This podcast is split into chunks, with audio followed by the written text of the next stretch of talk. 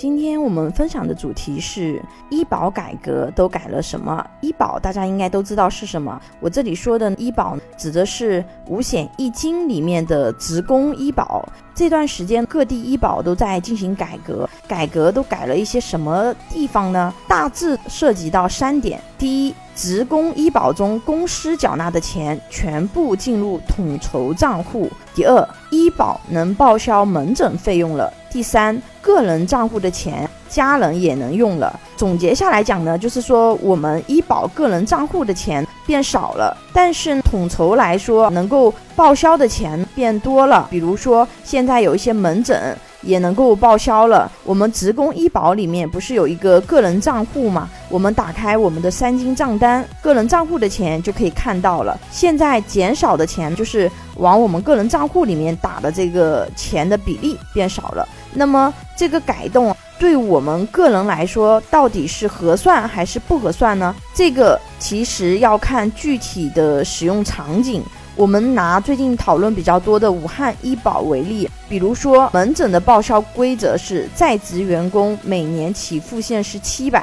限额是三千五，比如小张他每个月的工资是六千，那么这个改革之后，他医保个人账户的钱一年下来会少八百块钱左右。这就意味着，如果我们去门诊看病，医疗费用能报销八百，那什么样的情况下小张核算呢？他如果去门诊看病，医疗费用报销在八百以上。那么这次的改革对他来说就更合算。如果他去门诊看病的钱少于八百元，这一年来说就不合算，因为因为如果没改革，他的医保个人账户里面是一年下来能多八百。如果按照门诊的报销规则来说，就是报销八百，那么对应花销在二级以上公立医院应该是医疗费用要达到两千以上。所以总结下来就是，如果以武汉医保为例，工资六千左右，每年在门诊上花两千以上的，那么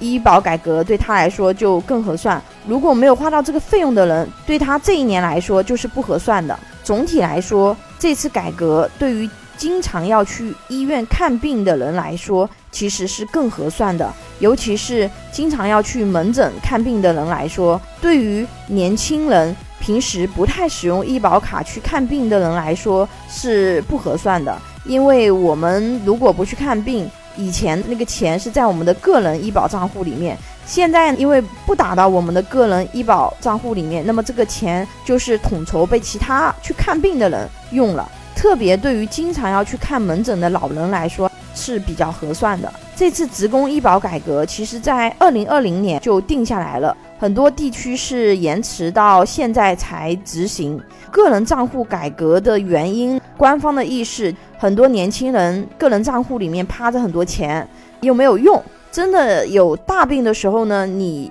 账户里的钱它其实也是不够用的。但是那些经常要用医保的人，钱又不够用，所以说拿他们官方的意思呢，就是医保有病不够花，没病用不了。一直待在这个个人账户里面是一种浪费。医保它其实也是保险，保险的本质是杠杆。如果单纯从杠杆的角度来说，个人账户呢确实没有起到这个个人杠杆的作用，因为个人账户就是我们上面有多少钱就存多少钱，用多少钱。甚至很多激进的领导者啊，甚至有想过要废除个人账户。但是因为我们的个人账户它建立之初就不是奔着杠杆去的。而是担负着一定的历史责任，为什么呢？因为刚开始我们民众的保险意识是不足的，很多人他不愿意交医保。有了个人账户，这个钱在你的个人账户里面有一部分，这才激励大家愿意去缴纳医保。现在医保覆盖的人群变多了，个人账户它就起不到原有的使命了。但鉴于它的强制储蓄意义，还是能派上用场的。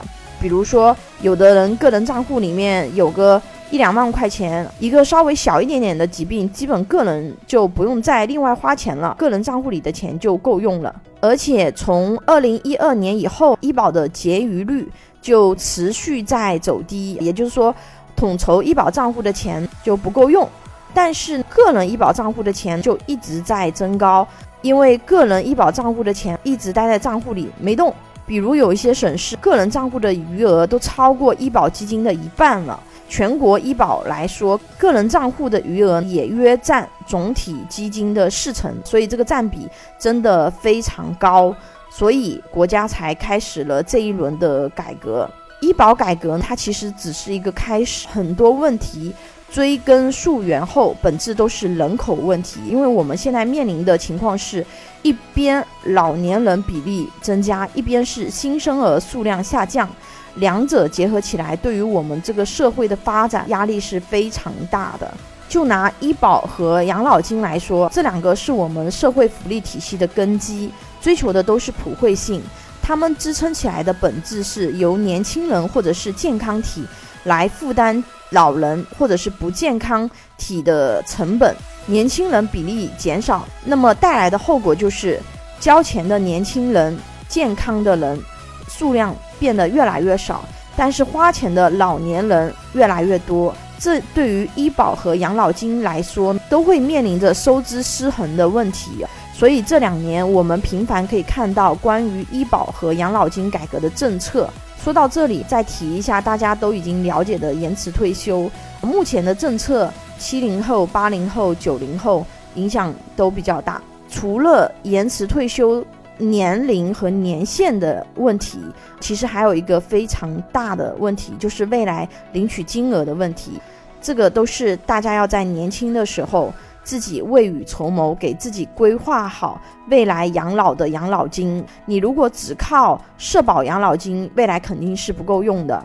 有养老规划的朋友可以关注微信公众号“富贵成长记”，或者私信老师咨询。拥有一百多家保险公司产品库，可以轻松货比三家，帮助有保险需求的家庭省钱省时间。关注我，教你买对保险。